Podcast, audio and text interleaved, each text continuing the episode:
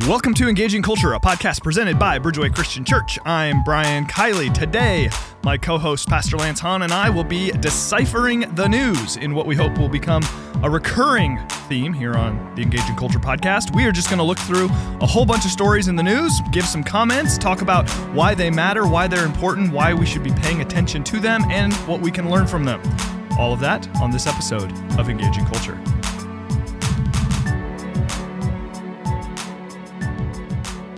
Well, hi, everybody. Thank you for listening. Welcome to another episode of the Engaging Culture Podcast. I'm Brian Kiley, joined as of 90 seconds ago by Pastor Lance Hahn. Lance, good morning. Hello, good morning, Pastor Brian Kiley. So, normally we're here about 20 minutes early for an episode. Yeah. This Not time it was more like 20 seconds. but hey, we're here and we're rolling. We're rolling. And yeah. and it's and it's Easter week. How you feeling? This Oh, is I this is a this is a big week in in our world. Yeah, I think that um, I, I think that what uh, Pastor Brian Hopper referred to it as the Christian Super Bowl. The Christian Super Bowl. yeah, so we got a lot coming up, and uh, we were just actually going over my message yesterday, where uh, I think you judged me rather severely, and we're not encouraging. No, You're right. True. That's that is uh, actually not true. Is that you how guys, you interpret the? Hey, this is great. yeah. what do I have to do? we got a chance to look through the material, and I, I think that we're very excited about everything coming up this weekend. Excited about um, all the creative elements that are that are going on. I, I can tell you this: that it's not a normal service. Nope. I was just in our worship center this morning, and even it it's uh, it does not look normal. Let's put it that way. I know we have all kinds of stuff planned, and there's everything from just the power of God's love and the Word to creativity and allowing the Holy Spirit to move, and prayer and connection, and people getting saved, and uh, so it is kind of over the top exciting for me. Yep. So I'm looking forward to it. Yep, me too. It's going to be a great weekend. Uh, if you're listening to this before Easter weekend and you're in town, hope that you'll join us for one of our five services. Now, we're going to do something we have never done on the Engaging Culture podcast before, and that is we are going to cover a whole bunch of topics, some of which we've decided on in advance, some of which you have decided on without letting me know, Yes. and some of which I have decided on without letting you know. yes. So there will be a little bit of a reveal. It just, I don't know. I, I guess you could say this a lot of, uh, uh, in a lot of different times, but it just feels like in the last several days there have been a lot of sort of odd and unusual and interesting news stories. Uh, I mean, as you know, I mean, I, am I'm sort of a minor league news junkie, so I like I don't read a ton, but I read a lot of headlines, and I just kind of I- I read a ton of headlines. Yeah, you know, it's like I see what's going on in the world, and it's just there's there's weird stuff. I mean, the Warriors blew a 31 point lead in the playoffs last night. I mean, is that's weird. Just, you know, well, that- as you and I were talking about, there are certain teams that that yeah, you like can the Sacramento that. Kings, that's expected. But I went to bed when that game was 73 to 50 last night. I thought, oh well, Warriors easy win. And Yeah. Woke Why bother morning- watching it? Yeah, oh wait, exactly. They lost. Crazy. Anyway, that's just one one small sign of just all the sort of odd and interesting things going on uh, in the news right now. So let's just start with a, a few topics that we discussed briefly in advance that uh, that we, we want to go through. And the first is an Instagram account that is relatively new. That is stirring up all sorts of controversy. Which had you heard of this before I mentioned it to you? Not at all. Okay. And I know nothing other than what you shared with me. Okay, so this Instagram account is called Preachers in Sneakers. So it's Preachers, letter N, Sneakers. And what it is, is the person behind it has remained anonymous, probably wisely. And what he does is he has taken pictures from prominent pastors' own Instagram accounts. And then he creates these posts where half the half the shot is the picture of the pastor, and then half the shot is a screenshot of the shoes that the individual is wearing, along with how much the shoes cost. And in some cases, these shoes cost more than I knew you could pay for a, pair, of, of shoes. sneakers. Yeah, not even just like fancy looking shoes. Like I, I'm just not like I like shoes, but like they're not something I spend a lot of money on. So the idea of paying attention to the like aftermarket or secondary market for sneakers where you pay 3000 bucks for a pair of Nikes like I I did not know that existed. Yeah, I'm not. I'm not a big shoe guy. I think currently, um, I I frequent DSW. There you and, go. Um, Yeah, yeah. and Uh, I think that I don't know necessarily how much is Payless, but I'm just, but I'm just pointing it out. Really high quality. Really, really high quality. Every once in a while, I would go to you know a, a place that has that has good shoes Yeah. and decent shoes. But for me, that that like maxes out around seventy dollars. Yeah, that feels like a lot for a pair of shoes in my world as well. So, as you can imagine, uh, this Instagram account, which uh, again, the person behind it has remained anonymous. I'm wondering if they've decided to abandon the project already because it's been silent for the last couple of days. But uh, it has raised all sorts of conversations all over the place about extravagance, about, you know, should ministers be spending this much money on these things? Uh, what should we be spending our money on? It's just raised a lot of controversy and a lot of and some people criticizing the person who started it, saying, you know, there are people who are going to want to reject Christianity outright just because of the way that you're trashing these guys. Uh, and then there are others who are defending them, saying, hey, you know, they make all this money writing books and doing things like that. A lot of them don't even take salaries from their churches. So who are we to judge uh, how they spend their money? And if they want to have fancy shoes, let them do it. What's your take on all of this? Yeah. Okay. So there, there's a couple pieces to it. One, I think that uh, there is an element of responsibility, and I think that there's an element of stewardship that comes in. I think, but that is between that person and the Lord, where it starts to get extreme, right? Where you have um, lavishness and opulence. You start getting into an optics problem, right? Which is you're showing something that feels contradictory to what you're sharing. Uh, so, for example, you're talking about Jesus and some of the struggles he had and then you're ta- trying to talk to the everyman and yet you have opulence and it uh, so it, it creates a bunch of like tensions when you're communicating of whether or not people can attach you to your message Yeah. but but here's my biggest thing on all this and that is everybody chooses to spend their money differently Yeah. so, for example, um, I I drive a Kia.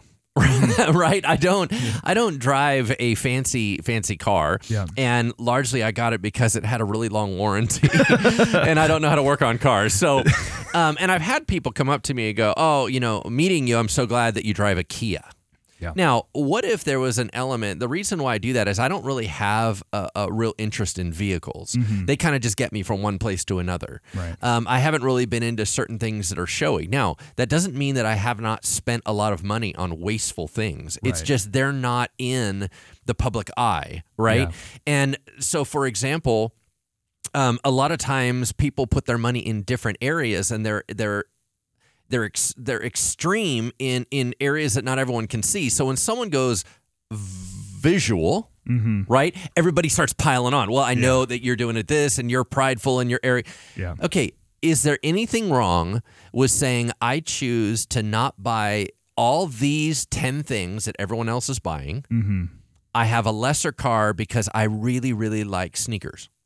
Yeah. I feel like there's just something that I grew up with. It was something that me and all my buddies would joke about, and they loved the idea. Hey, do you have Air Jordans? Do you have this? And so they said, you know what? I'm not going to buy all these other things that people spend money on, but I do want to invest in shoes because to me, it's either a collector thing, it's a conversation piece, it's something that was fun. Um, why is that wrong? Mm-hmm. You know what I'm saying? So Yeah. for me, I'm always trying to carve out more room for people to live. I Yeah. want I, I would say, listen, don't judge it before you understand all the things behind it. Now, have there been historical things and I where people have um, gouged the church and taken from the church and and they're using it all to their own benefit and they're in it for the money? Yeah. Yeah. Should they be held accountable? Yeah. But I think the way that this kind of goes about it, I, I'm not a big fan. Not a big Not- fan The way that. What do you mean? The way this goes about it? the the the setup of trying to highlight one piece out by saying um because the vibe that I get from the Instagram account, Uh huh. the vibe that I get is a let's poke fun at them. Uh, who do they think they are that they can afford such expensive shoes Right. when they're trying to talk about Christianity of Jesus who wasn't um, maybe uh, I don't know who wasn't very wealthy, right? Right. Jesus Right. was, you know, couch surfing Yeah. a lot of times. So, Yeah. uh, so once again, it's this whole idea of it seemed like they were trying to put them down and saying you guys aren't legit because look at the money you're spending on your shoes. Yeah, yeah, no, and I, I'm inclined to agree with that. Like on the one hand, I, I think these levels of excess, I'm certainly not going to defend. But but a, a question that a lot of people have raised is, okay, so you're telling me that the secondary market for these shoes is something extraordinary, like three or four or five thousand dollars. Uh, number one, a lot of these people know a lot of wealthy people. Maybe Yes. they were given to them as a gift. you Yeah, know, and that like actually happens quite a bit. And it does happen quite a bit. And it is sort of interesting, you know, Lance, to use your, your car example. So I'll share a funny story that I've already told you. It's so funny how you have to sort of manage appearances sometimes. So I was in a situation recently where I was going to switch cars with my in laws. Yes. And my plan was I was going to switch cars and take their Jeep, which is a perfectly acceptable car for a pastor to drive. Right. Uh, and then, but at the last minute, it was determined that their Jeep was unavailable, so I was going to take my father in law's Mercedes Coupe. Yep. Now, here's the funny thing about the Mercedes Coupe. It's several years old. It has like 70,000 miles on it. Yeah. Honestly, like if you were to sell it right now, it's probably worth less than my 2014 Subaru that I drive. Like Totally. it's factually speaking, it's not like an extravagantly nice car, but Right. it is still a Mercedes Coupe. And I'm having to take this car, and then it was a weekend, so I was gonna have to drive to church. And I'm like, I'm just not driving to church in a Mercedes coupe. So I literally drove out of my way to drive to my house, dropped that Yes. car off, and then drove my 2009 Corolla into the church. It, just because of this sense of of you just have to be conscious of of the appearance and what kind of what you're projecting, which is a an oddity in itself. Well, I, I, in one sense, I think it's okay to be held accountable, and it's okay to for people to say, "Wow, I'm really, really struggling here." Um, the church, you know, are you showing off your wealth while I'm struggling? Right. Th- that that's a fair question. Sure. Or is the church paying you too much, or whatever? Uh, because I know all the backside of all that, I understand the finances of a church and all that stuff. Obviously, I don't wrestle with any of that because I'm like, listen, I get it. Mm-hmm. I understand how it all works. But the fact that you had to switch cars, I, I kind of I smirked at you when you told the story because I was going, "Come on, Brian, you can please don't go out of your way just to do that." But I I mean, I've had times where um I used to buy this is back when these jeans were in style. So Okay, please right. don't judge me. Lance is about to date himself right now. I'm about Go to ahead. date myself. So um, I used to buy my uh, jeans almost exclusively from a place called Buckle, Okay. and um, it's in the mall, Uh-huh. and it's a higher. It's not super high priced, but it's a higher priced place. Yeah. Um, now here's what's interesting about it. The reason I bought my jeans there is Mm-hmm. because I'm 6'3". And they were the only ones that had the long size for me. It wasn't that I had to have buckle jeans. It's Mm-hmm. Yeah. that I could not buy them at all the other locations Yeah. because the style at the time was that they needed to be a little longer Uh-huh. and I couldn't find any. Mm-hmm. Well, I even had somebody at church go, "Oh, and he's wearing, you know, how much does his jeans cost?" Yeah. Right? Mm-hmm. And so even I was being challenged for, you know, having that. Yeah. Yet at the same time, I've also had people um, give me money for shoes because when I lifted up my shoes, there was a hole in the bottom of it. Um, so once again, you have either people going, "Wow, why are you not putting any money into clothing?" Right. And then you say other people are going, "You're putting too much money into clothing." Yep. It's that constant. I have a judgment about everything a pastor does Yep. because they're supposed to be an embodiment of Christianity. Does it represent rightly? Yeah. And on the one hand, we know that on some level that's what we sign up for, but Sure. it can certainly get out of hand. And, and I think one one important element of it for, for all of us, not just pastors, is is here's where I I have a little bit of a challenge with with something like this, where this sort of shaming of of opulence is going on. As much as I I I'm challenged by the opulence in and of itself. Like Right. as I've said, I'm not a huge fan of the idea that we're walking around in, you know, shoes that cost all this money. But I think the challenge can be for those of us who don't have shoes like that, uh, or that don't have a car like that, or don't have a house like that, that we might then look at those sorts of people and say, oh, well, they've got all this money and look at what they're spending it on. And we would use that sort of subtly in our own hearts to avoid any sort of call to generosity ourselves. Right? Yes. that we that I might say, oh well, because these pastors in this place are living this opulent lifestyle, I don't need to look into my own heart and ask the question, okay, God, as I, someone who maybe doesn't have as much money as them, but still has more money than most people in the world, just being a American.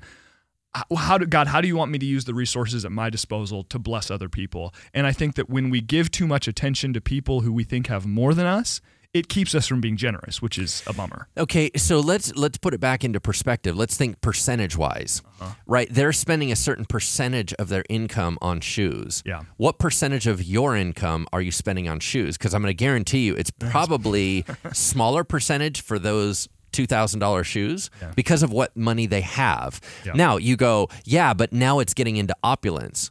I'm going to tell take you down to the brickyards of Mexico. Yeah. And I'm going to take you now back into your own home, and you tell me if that's not Yeah. opulence. There's op- we've all got opulence. Everyone has opulence. It's just a matter of what level. Yep. And if it's percentage wise, you spent this amount on your car. Oh my goodness, you could have fed Yep. so and so. Well, I only drive a Subaru. Well, I only drive a Honda. Well, I only drive. Yeah. But do you understand the significant amount of money that you have placed into that, especially in percentage to what you make? Yep. Let's talk about people's houses. How much are we spending on our homes when in fact that could be you? You know what I'm saying? Yeah. There's everything is relative. Yep.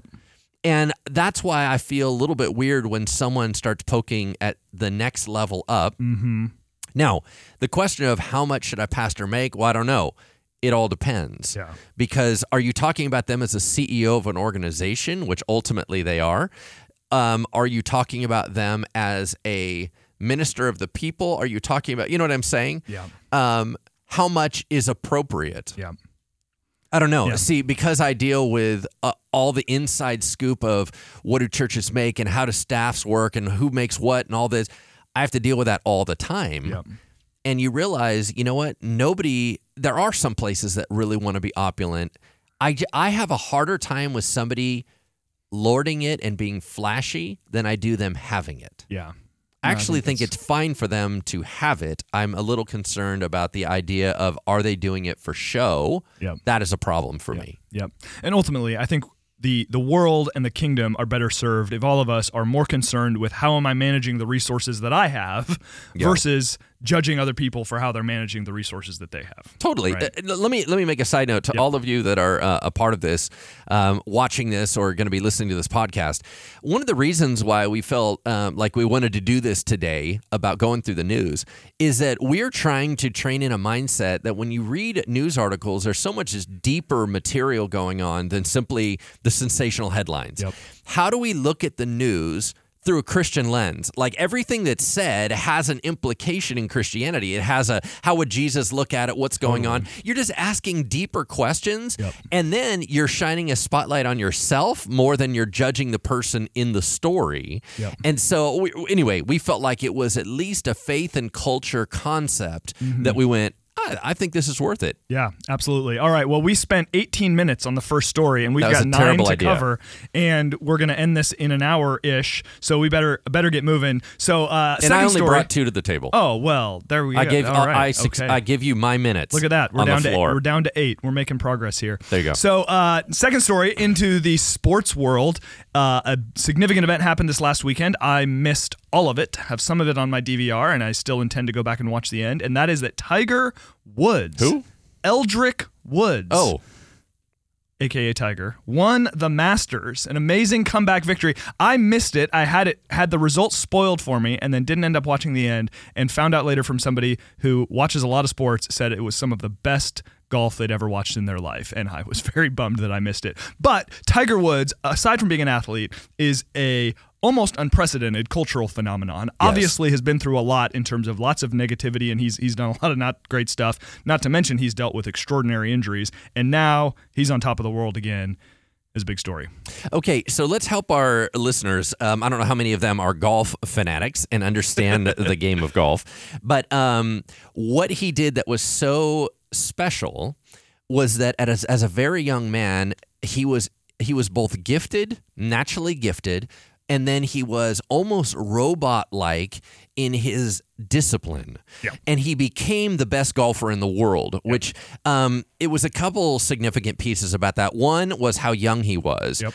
Two, he set a whole new genre for being super in shape and built. That was not how golf used to be. Yep. He brought in endorsements in a very different way than other people had. And then fourth, it was predominantly a white sport, mm-hmm. Caucasian. He is not white, he's African American. And he skyrocketed to the very top where there was not a lot of black players. Yep. So he crossed thresholds all over the place. Mm-hmm. Um, and as a matter of fact, for if you're not into golf, not all golf games are equal. So throughout the year, and kind of they have a little um, a, a tour calendar of different games that are more important. The most important games of the year are called majors. Right. So what I'm about to tell you means that you won the most important games of the year. Now, how many majors are there per year? Uh, Do you know? hang on. While we're describing, telling people about golf, Yes. tournaments, not games. Really? yes, really. Is that what? Is they're that what- called golf tournaments. They are and they're golf called tournaments. Majors. They're not called. Nobody calls them golf. Nobody games. calls them golf Anyway, they're four majors. One of them's called the Masters. It's a big deal. Played at the same course every year. You In get a, Augusta, Georgia. You get a fancy jacket if you win, I- I- you get an ugly jacket if you win. but you also get a lot of money. Okay, well, you can get a lot of money, but the jacket is green and it's gnarly. Okay, so here's the deal um, Tiger Woods won his 15th major. Yep. It's a tournament. Yeah. Anyway, Not- just thought I'd mention not a game. that. Uh, 15th major, which is a huge deal because the other story that was going on underneath all this was that it was 11 years after his last one Yep. that he won. And uh, not only, and all that chaos and everything that hit, four back surgeries. Yep. Everyone said not only will he maybe not come back or ever be a good player, Yep. but he will never, and they were very clear on this, he will never win another major. Yep. So when he won the major, which is a tournament, Not when he won the major uh, in Augusta, Georgia, then it was a huge deal, right? Okay, the other side note stat was that it was 22 years from his first career win to his most recent win. And then, of course, he had a career before that. So he's had a very, very long career and he's not a very old man. So, but once again, he was in such extraordinary pain. I was listening to one of his buddies interviewed the other day, and he was saying that when he went to go pick him up during the time he was having back surgeries, he had to carry him uh, to help him walk just to go pick up his kids from school. Yeah. So when you start talking about someone that cannot move, and then you go, they won at the highest level of a sport that is physical and demanding. Now, it's not football, Mm-hmm. But if you've ever gone on on a course Yeah. and did that whole thing where you're walking for three and a half, four hours, Well, in a profession, a professional golf swing. Say what you want about golf not being a contact sport. A professional golf swing, especially a Tiger Woods professional golf swing, is a very violent motion in terms of what it does To your the body. body, torque, and everything else. So, Yes. uh, it really. I mean, I, you know, I, I've.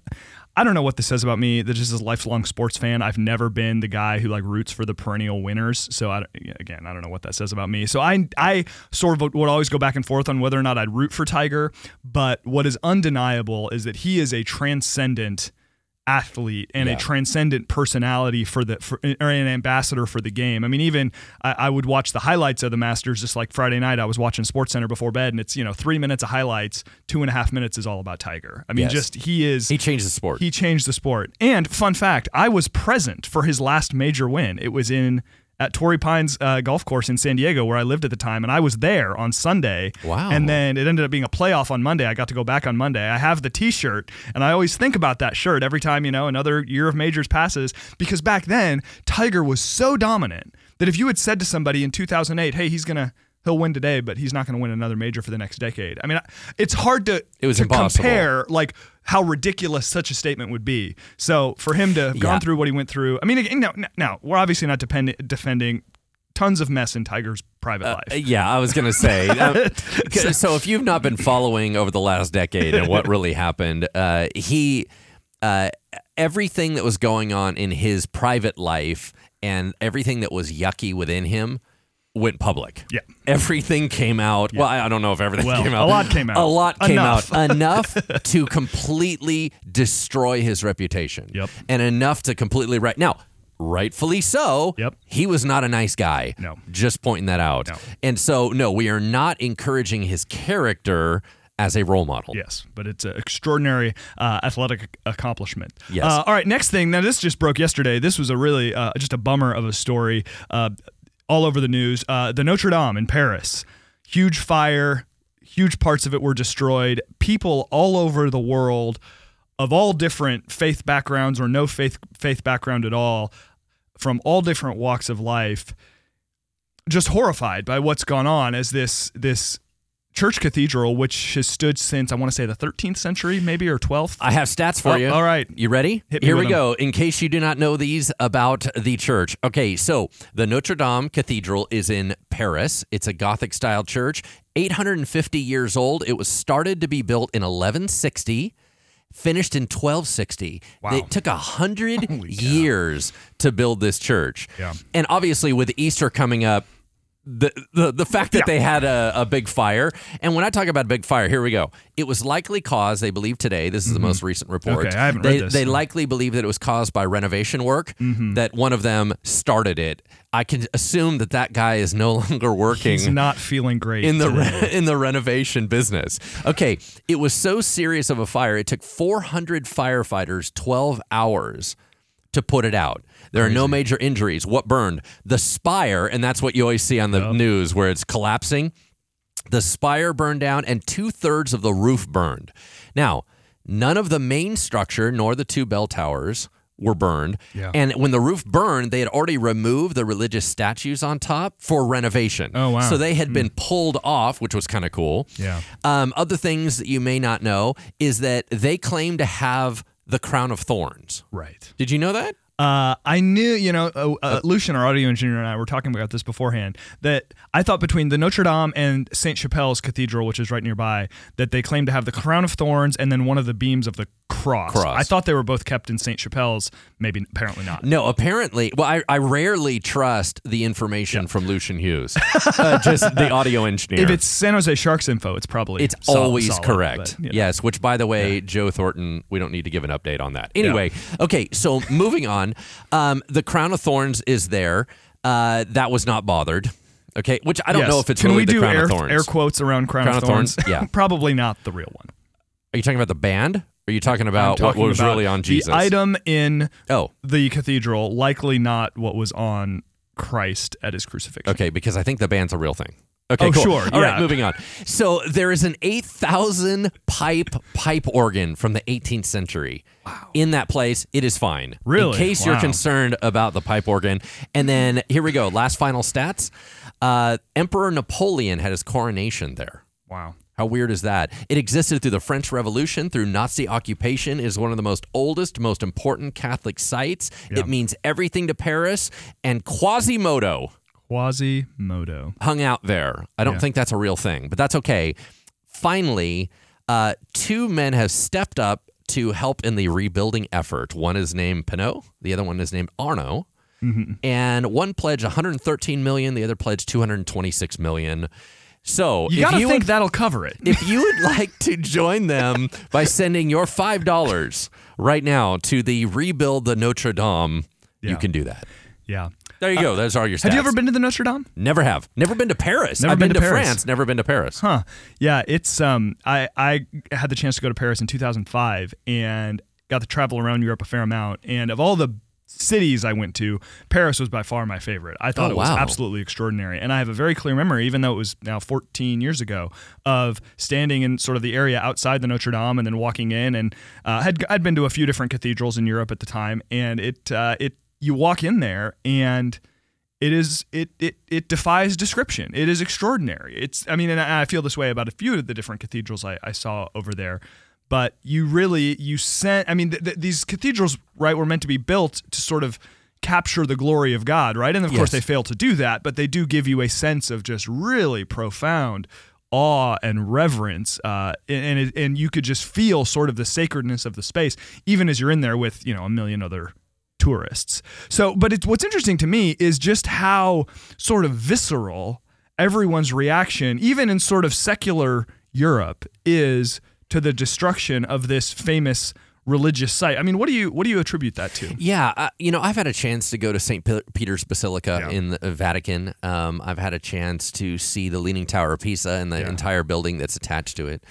Um, and I think that, so first of all, I, I, I don't believe that we, even on the outside of France, Mm-hmm. can know the significant weight that this building carries for that nation. Yeah. Um, however, as you were talking about, there's a worldwide reaction because I think there's a couple pieces going on. Only one, and I would believe a less version, is really the religious piece. I, I don't know to what degree people were mourning a church burned down. Mm-hmm. I, I think that what they were mourning was history was disrupted. Yeah. The idea that you would have something that was an architectural wonder, something Mm-hmm. that the nation was very proud of, something that carried so much history in it, that had been damaged. Yeah. Um, you know, I, I remember uh, when ISIS was doing some movements uh, over in the Middle East and they were rocketing some of uh, things like Petra and, you know, all these Yep. famous things and they were blowing them up. And I remember this, this sick feeling in my gut of going, you just ruined either hundreds or thousands of years of history Yep. with a rocket. And so the idea of something being destroyed that's that old, something makes you sad. Yeah. It's just like it's not right. That shouldn't happen. This thing that If it lasted this long, stood for so long yes. exactly can be so quickly destroyed. So Yes. it'll be it'll be very interesting to see. Now I feel I feel less about this one because because of the limit of the damage Mm-hmm. and the fact of knowing that they can restore things even more beautiful and they were already doing renovations that helps it a little faster. Yeah. I am a little worried about the smoke damage stuff. Right. That freaks me out. Yeah, I was really happy to hear that sort of the western facade where the uh, the, the bell towers are that because that, to me, Yes. I, now different people have different parts of, of like with a lot of famous things, you have different parts you really identify with. Oh, I think of you know the Grand Canyon, I think of this spot, or I think of oh this aspect of the Statue Right. of Liberty or whatever. I think a lot of people, certainly myself included, think of those two towers on the west end Yes. as like that's the Notre Dame. Uh, so And to hear that, untouched. yeah, to hear that those will be okay was all right. But it's uh, it was interesting just how really for France obviously profound, but then even just for the for the what I mean I was in multiple conversations about it yesterday. Just in people were just bringing it up all over the place about man what a what a bummer. So it's it's great to see that that money is going to be put to the to rebuild, and it'll be interesting to see what happens uh, in terms of just how, how do you restore an 800 year old building, and to what extent are they able to even to maintain that sense of kind of the historical nature of it with it still being new. So Yeah. Anyway, all right. Well, I'm I am interested to hear, uh, Lance, what stories you've uh, you've brought to the table here from the news for us to for us to talk about. So Yes. let's start with with what you got. here. Okay, so I well once again I only have two, Two. stories. Should All we right. start with one of yours No, since no, you have no. three? Let's, let's, okay. I think we should start with yours. Um, here we go. Here's mine. The WikiLeaks co-founder Julian, Julian Assange. Assange. Uh, which we're still going with the whole French thing. yeah, I don't know. I don't, he's I don't, not. I don't know. I don't know. Actually, but it sounds like it. it, Anyway, Uh, 47 years old. Did you know that? When he got taken out of there, he looked like he was just about 65. which I think I was telling my wife this. I think of him as being young. I forget that he's not like 47. Like I think of him being this like are you saying, 29 year Brian? old like hacker guy. I'm saying that 47 is not as young as I thought he was. Okay. I mean, you don't look a day past you know 46. Thank you. I am 46. so thank you very much. Hey, okay. Anyway, uh, moving on. right. After you already insulted me interrupted you. about golf being not a game, which by the way, I have played the game of golf. It is a anyway. Okay, on, moving on. Here we go. Okay, so Julian Assange, the WikiLeaks co-founder, and if you are not aware of this story, WikiLeaks is a site. If you think about Wikipedia, what it means is is that it is um, a lot of different people can share information to the site. It is a kind of a, a built by community type site. Where this is different is it's classified or protected or confidential or secret or not supposed to be made public documents that people leak onto the site. Now, um, it was probably most um, brought to the news when Julian Assange and WikiLeaks was tied into the leaks of the emails Yep. that was with Hillary Clinton during the last election um, that really had a big effect on what was going on. Um, it was also where he was tied to um, a young intelligence officer of the army, an intelligence analyst, who later went through transgender and go, went by the name of Chelsea Manning. Yep. Um, but that officer, uh, they worked together to be one of the largest um, intelligence leaks of all time of the U.S. Yeah. Right, so a bunch of stuff went out, and the more they know about that is that he actually worked with Manning, and they cracked codes and they pulled stuff out. It wasn't that they had it all and leaked it. They even went and got more Right. and then and then leaked it. So anyway, the big story is that he was kicked out of the Ecuadorian embassy in London. Now, mm-hmm. once again, if you're not familiar with what an embassy is, an embassy in any city is actually considered territory of another nation. So mm-hmm. if you go into a United States embassy in another country, it is U.S. soil. So all the rules apply in there. So he went in and in order to avoid extradition, so he was charged in 2010. He was already ticking people off. Yep. He was charged in 2010 on rape and molestation charges with two women that said that they had interactions with him. It started as consensual, did not end up as consensual. He was going to be extradited to Sweden. Uh, in uh, so in 2010, he had the ac- uh, the accusation. It went to court. He was going to get extradited. He panicked, ran into the Ecuadorian embassy that has a no extradition treaty, and they said, "We are not going to send you away." He's now on Ecuadorian Right. uh, soil, but he's actually lived there um, ever since. For seven years, he's been in the embassy. Okay, that's just What weird. a life. what a, so that's super super weird. Well, then um, in 2017, president of Ecuador, a new guy came into power named Moreno, and he came into power, and everybody they were like, "Yeah, we back him up. We back him up. We want free speech. We don't want anything to happen to this. It's going to ruin it. He has the right to do all this." And then he posted stuff about the Ecuadorian president. Which, like, I don't want to tell him how to live his life, but that just doesn't feel like a smart. It was you know. a really poor decision. about biting the hand that feeds you. Holy Uh, cow! So people don't know what to do with this guy. Is he really a free speech guy or is he just like a renegade? Yeah. Which, by the way, all the charges against him and everything, no one's quite sure whether or not that is a hey, we're mad at you, so we're going to make up charges, Right. or whether or not he's just a bad dude that's running around. But the bottom line is.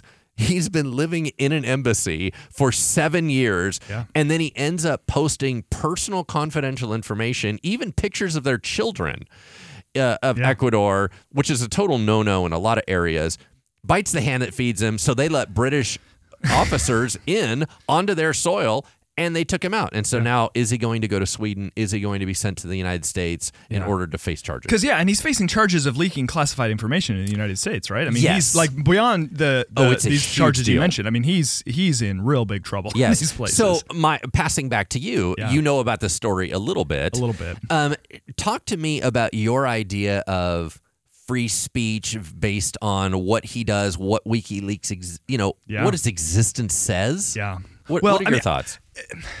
First of all, I think public opinion of WikiLeaks is a very funny and fickle thing to me because people either love or hate WikiLeaks depending on what they're leaking, Right. It's uh, all the Republicans love WikiLeaks when he's leaking Hillary Clinton emails, but then if he's gonna, you know, leak stuff that's that's compromising to Republicans, now it's like, oh well, he's a bad guy, we better stop him, and, and Yes. you know, and vice versa with with liberals, right? It's, it's like, oh, we look at him violating the privacy of uh, you know whoever while he's leaking emails, but hey, let's go get the Republic. I mean, it's all just silly. Like we can't just have a, a principled approach to what do we think of think of this guy. But even that said, I wrestle with this. Like on the one hand, uh, there is probably quote unquote confidential stuff in the world that is protecting a lot of bad guys Yes. to speak very generically and vaguely. And there is value in those things being brought Exposed. to light. However, uh, I recognize that there are things that the public does not need to know. And that the public having access to certain bits of information only creates more danger for people Yes. and and the ability now i i and here and here's the, even the challenge with that is who do we trust to make that decision right Right. i mean do i trust the trump administration to decide what we need to see from the mueller report heck no i don't Right. right do i trust i mean and i mean do, do i do i trust and you know flip the script on that and say it's an investigation to a democratic president i'd say the exact same thing right, right. Like, like no they they're not able to objectively make that Right. decision, right? But who's to say I am or you are or anybody is? So I don't. Yep. I, I I guess this is my big long-winded way of saying I don't know. I don't know what to think of it. What what do we? What do you? yeah. So okay. So once again, let's bring in a Christian lens to this. Yeah. Um, I I really wrestle with the idea of free speech. Yeah. Um, and uh, oh, that's anti-American. Hold on, I'm a Christian. Yeah. Before I'm an American. Um, so I'll tell you this. I believe in right and wrong. Mm-hmm. I believe that um, there are certain things that are right and wrong. And the idea of going, well, you have free speech in order to do. I think free speech is a great concept. Yeah. I think it has limitations. I think there are some things that are hurtful, damaging, terrible, mean. Yeah. I think that that are not okay. Just because you're free to do it doesn't mean you should be allowed to do it. Right. Um, and so I wrestle with that whole idea. When um, the other thing is that when information is released, it takes people back in time, even if things have changed. So, for example, let's say you now have, uh, let's say you had a difficult relationship with your dad, and then you now have a great relationship with your dad because you guys have mended a lot of things. Mm-hmm. And then your mom goes back and releases information of what he said about you 10 years ago. It's now in the present for Yep. you. Yep. You just learned it. But we've already worked through that process. And yes, he may have said stuff behind closed door, uh, which I'm devastating your family here. Sorry about that. Total hypothetical. We're, we're good. Everyone, I think, Yeah. you know, mom, dad, I think we're getting Yeah. along fine. We're all so, good. anyway. but, but do you understand what I'm saying? Is that when you leak information, it takes it into the present. Yeah. So, and then it says, well, no, no, no, we already worked through that. No, now we got to go work through it again. But now there's a whole level of suspicion. You go, no, that was a long time ago. I think that it is when information is released yeah. actually matters. Yeah. Because not just the content of it, but the timing of it. Mm-hmm. Yeah. And so I the other thing is that stealing documents and all that no.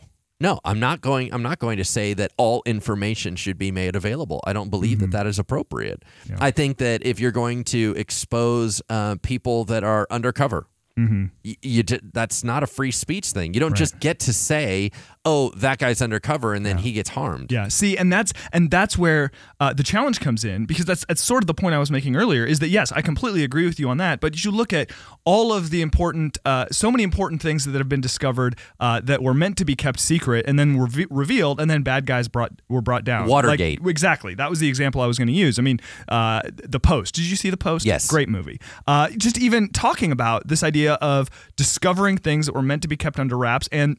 I think most would agree with historical hindsight that there was public benefit to that being revealed. Right? But once again, that goes under a Christian guideline or Judeo Christian view that there is right and wrong. Yeah. That was good because something bad and corrupt Yeah. was exposed. Yeah. Sometimes good things are turned bad Yep. because of the exposing yeah, of it. To speak generically, I mean, say, yeah, blowing the cover of someone who's undercover, for example. Right, So, and, and and I guess that's that's where the challenge comes in, is because it's not always clear. no. You know. So and, and someone's making a moral judgment Yeah.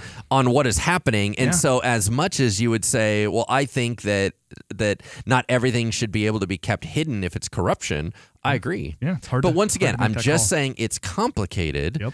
And there we go that was my story There you go. what do you got? All right. All right. Here's what I've got. ABC News. Staggering number of measles cases in the United States, just part of a 300% global uptick. So I'm just going to read this. The measles outbreak that continues to spread across the United States is just one of many that are going on around the world this year. The World Health Organization reports that preliminary global data shows that reported cases of measles, which we were supposed to be done with measles, just to catch everyone up to that, are up by 300% in the first three months of 2019 as compared to the same time frame in 2018. Uh, countries with ongoing outbreaks include many of them. Uh, the organization wrote in a news release many countries are in the midst of sizable measles outbreaks, with all regions of the world experiencing sustained rises uh, in cases, mostly among young children. And they're experiencing spikes of the disease all over the world, spreading among cus- uh, clusters of unvaccinated individuals all over the place. What the heck? um, okay so if we're done with it how did we get it back Uh, I think there were isolated cases, and then there are people that are not getting vaccines, and then it's spreading. right but yet it's the same thing if it's going all over the world it's not just an american problem Right, because everyone keeps arguing this whole vaccine non-vaccine thing here in america it's all over the world it's not just an american problem Right. Yeah, and I don't really have a whole lot to say about it other than other than to say uh, this is the. Um, I am all for debating issues where there is there are multiple reasonable perspectives. Uh, I will attract the ire of people for saying this, but it is what it is. Uh, vaccinations work; they just do. And the reason Sure. why this is happening is because uh, people are in denial about vaccines working, so they're not vaccinating. And now what we're seeing is a real serious public health issue. And Uh-huh. and I mean, and recognize like measles isn't the chicken pox where you're sick for a few weeks and then you're over it. I mean, Right. measles. We tried to read up on this because It's legit. I have not known. Like measles will affect you for the rest of your life. So uh, it's just it is it is unfortunate to me that uh, sort of an inability to accept what is settled science, and again, actual scientists say this is settled science, is ha- is starting to create a significant public health problem, and I fear it is only going to increase. Okay, so here's here's an interesting side note for our listeners that um, you and I have varying opinions on a variety of topics. We do. This is one we're polar opposite on. Really? Yep, You're a anti-vax guy? I am. Okay. Uh, I'm not. Um, I am not. And so, okay. So once again, the argument is never that vaccinations don't work. The question is: is the amount of them, how close they're put together, at what age they're given, and the damage that is being done while they're being given. Yeah. So there's no question that they work. The measles vaccination works. Nobody's saying it doesn't work. Right. The question is is what is the consequence of doing the vaccination and is the consequence worth what it was or is there another way to do it so that it's spread out without having the constant damage to the child immediately where you can do so for example anyone that I've dealt with in the world of vaccinations no one ever says nobody should get a vaccine for measles or rubella or things like that Right. those are actually always where you'd go of course Sure. you would get that Yes. the question is is how close they are together the impact on the infant Yes. because we keep adding to them Yeah. we are not doing the same vaccinations that we did 50 years ago Right. uh, we're doing some of them we just added a whole bunch and we changed the regimen Mm-hmm. Yeah. so the regimen is actually the concern mm-hmm. not so much the vaccine so Yeah, anyway there and, you go And, and I think there is there is, and I, that's a little bit above my pay grade in terms of the science of it because there are different new vac- new vaccinations that take place. But things like the MMR vaccine, Yeah. like that is not like That's not new. Like nobody nobody disputes that it works. Of course it is it works. effective and it helps. And Yes. because there are all these questions about vaccines in general, people aren't getting these basic vaccinations, and it is Yes. and it, and again there are significant uh, public health. Uh, consequences There are. of that and and I guess I just don't understand I don't know there are a variety of issues where I just I don't understand the hesitance to believe sort of settled science but whatever. Well, yeah what the argument is So- it's not settled. Yeah well and right? Yes. So um water is wet the earth is round vaccines work. So that- that's my Yes. perspective on it. Hey, you're All allowed right, to have let's that go to, let's go to your uh your next one. What do Okay, you got? uh, my next one is bizarre. okay. Um, because that's me. Um, that there a gentleman, 21 years old, named Holden Matthews, was arrested based on burning down three churches in Louisiana. Do you know anything okay about this? I feel like I heard about it but I don't know a whole Okay, lot Okay, so um, gonna look St. up while you're Mary. Baptist Church, Greater Union Baptist Church, and Mount Pleasant Baptist Church were all burned down with gasoline and lighters and all that stuff from this young man who it has now been transformed from merely arson to a hate crime. So they were all black churches. Hmm. Yep. And he was very much into the white movement. Now, here's where things get bizarre is that he has now recently been tied to the black metal movement of Scandinavia.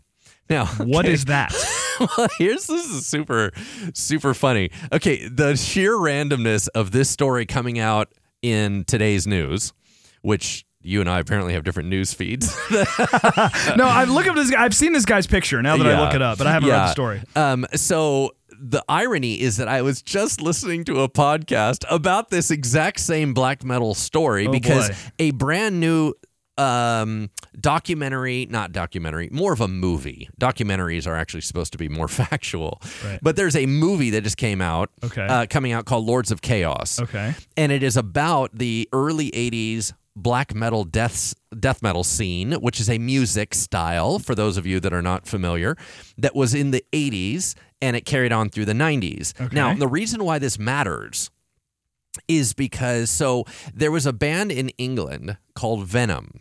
And in 1982 they released their second album called Black Metal that caught on over in Norway, um, over in uh, uh, I'm trying to think all the different places, um, Denmark and Sweden.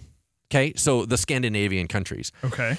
It caught on over there and they took it to a whole nother level. And what black metal is, is what you would refer to as satanic heavy metal. Okay. Okay, so it's it's the pentagrams, it's the upside down crosses, it's the hail Satan, it's the it's supposed to be the most extreme dark version of music that's out there. Now, the how he got tied into this is that so way back in the 90s, a band from Sweden called Bathory, um, it- they started a movement. Denmark caught on with a band called Mercyful Fate. And then Norway came out with a band called Mayhem. Now, Okay.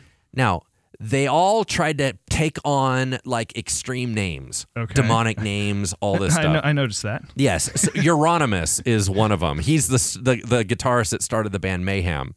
He then brought on a singer named Dead, which that's a beautiful name. Love it. Yeah. So uh, they started really advancing the movement. Dead killed himself, right? Which ironically All so. right. So he killed himself.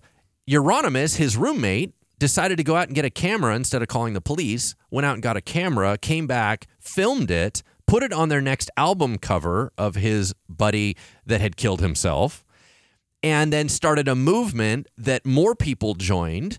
And the next guy had a band named Burzum. His name uh, was Varg. He said, Are you just making up words? I, I sounds like it. I, re- I swear I'm going to is getting a close the story. dark- dark I'm going to close the story. What ended up happening was they were trying to be so extreme that they said uh, we are anti-church because they've taken away our Norse gods and they started setting fire to churches all across Scandinavia and all their followers started burning churches everywhere in the 90s wow. and it was all over Norway. And it was such a huge deal. They ended up murdering somebody, and it was this Oh whole gosh. outbreak of like it turned into real life stuff. This is no longer. Yeah, this is not this playing is- around. yeah. this is they're in prison. They're dead. I mean, this is a terrible thing. Yeah.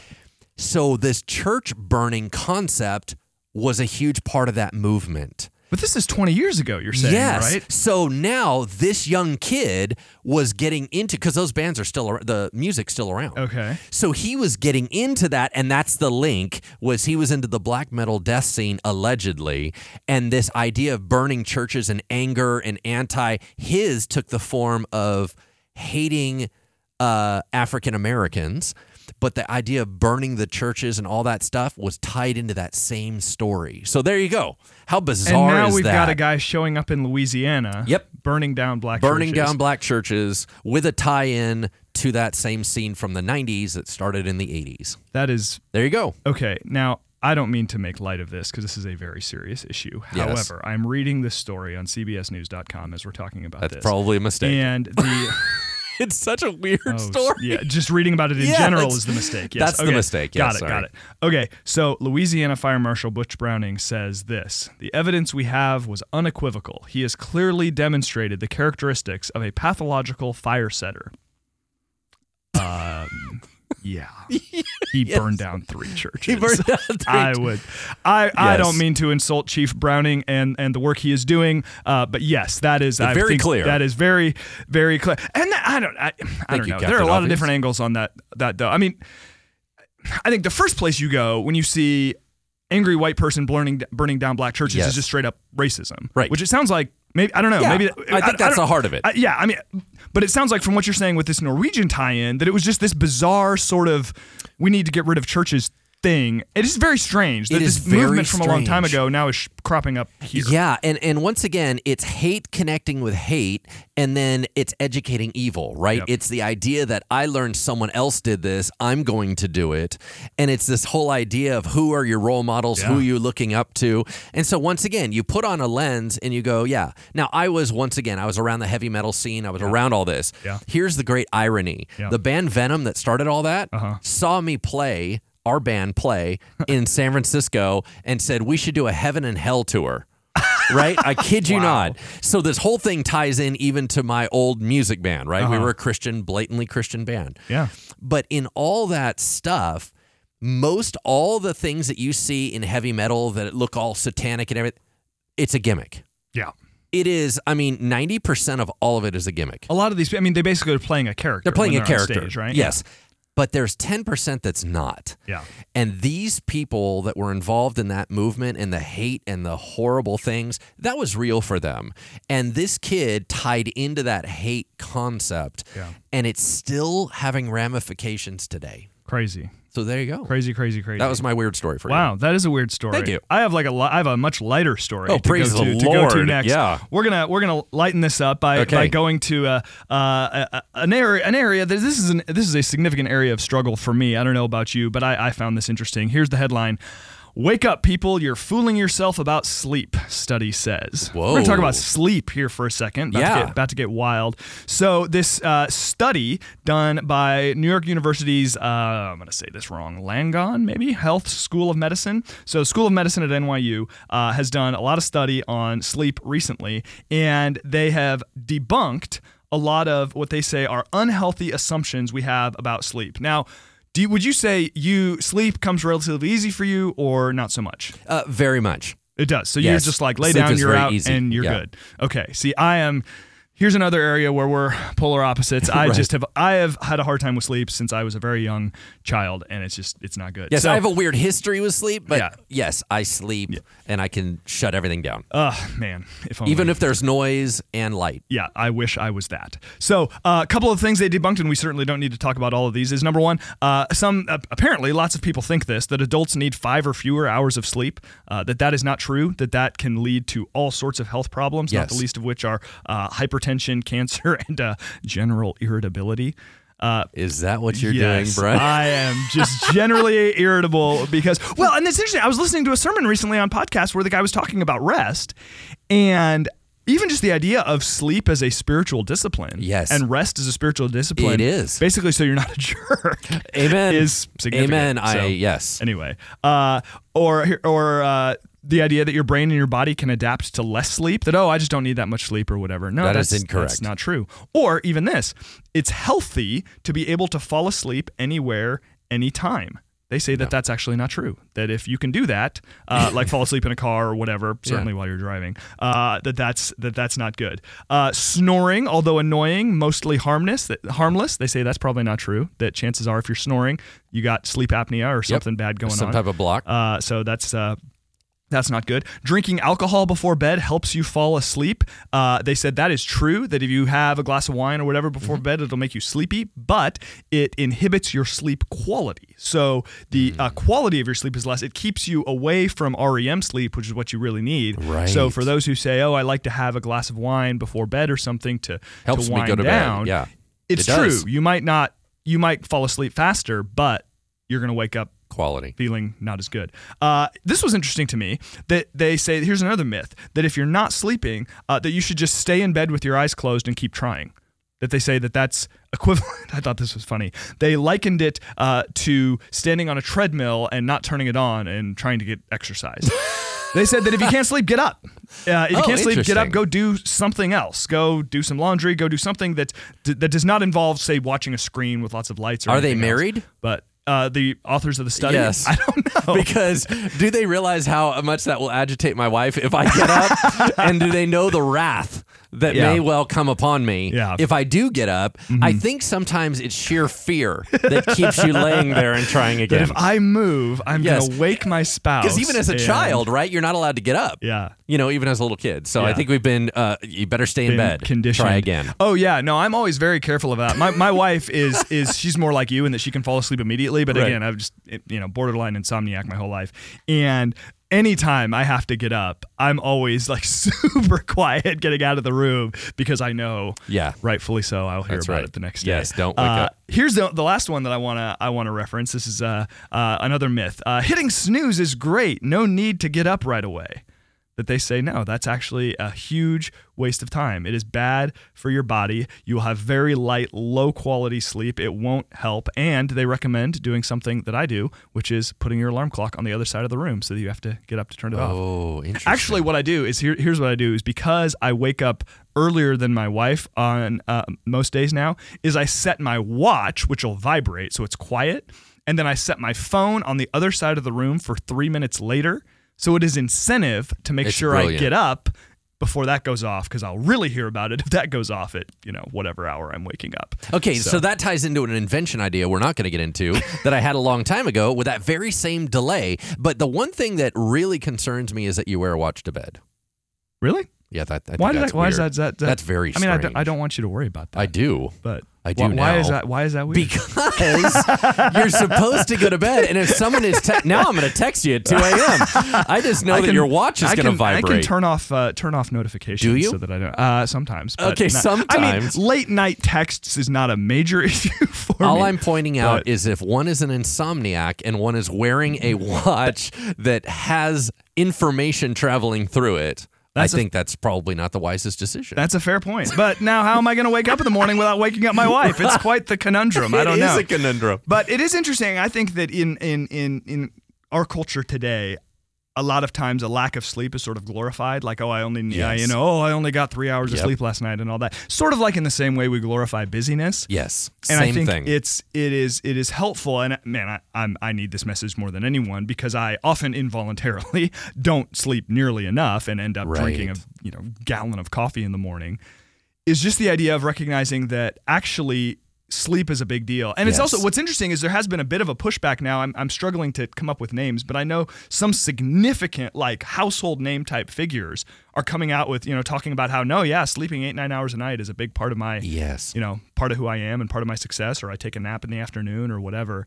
And I don't know. It's interesting. Our bodies are built on a stress and rest concept. Yeah. And um, the more pressure you put on it and stress it, uh, which is actually what you're supposed to do, that's what your body's built to do. Yeah. Only if you rest can that be maintained. yeah. So, and I mean. I think to, to get away from the sort of the guilt associated with rest Yep. and to know that rest is different than being lazy, Yes. that actually good rest is what equips you to more, uh, to, to A, have the, the energy to sort of do what God has called you to do in your wake, and B, uh, to again, not be a, not be a jerk. We all know. Yep. Uh, we all know when we're short and when we're ornery and all of that, and it tends to be connected to not getting really you affects know, me. Not getting enough. Oh yeah, me too. and it affects my decision making and my hope and my joy level Yeah. and my confidence. Yeah. If I do not have good nights of sleep, I feel like things are very, very difficult. yeah, no, that's absolutely true. So, all right. Well, I had one more story, but Yes. we just hit the hour, so I think we'll just call it right there. We will save a discussion of the early results on the LeBron James Elementary School. That's not called the LeBron James Elementary School, but the elementary school that LeBron James is helping to fund in Akron, Ohio. That's doing some very cool things in education, but.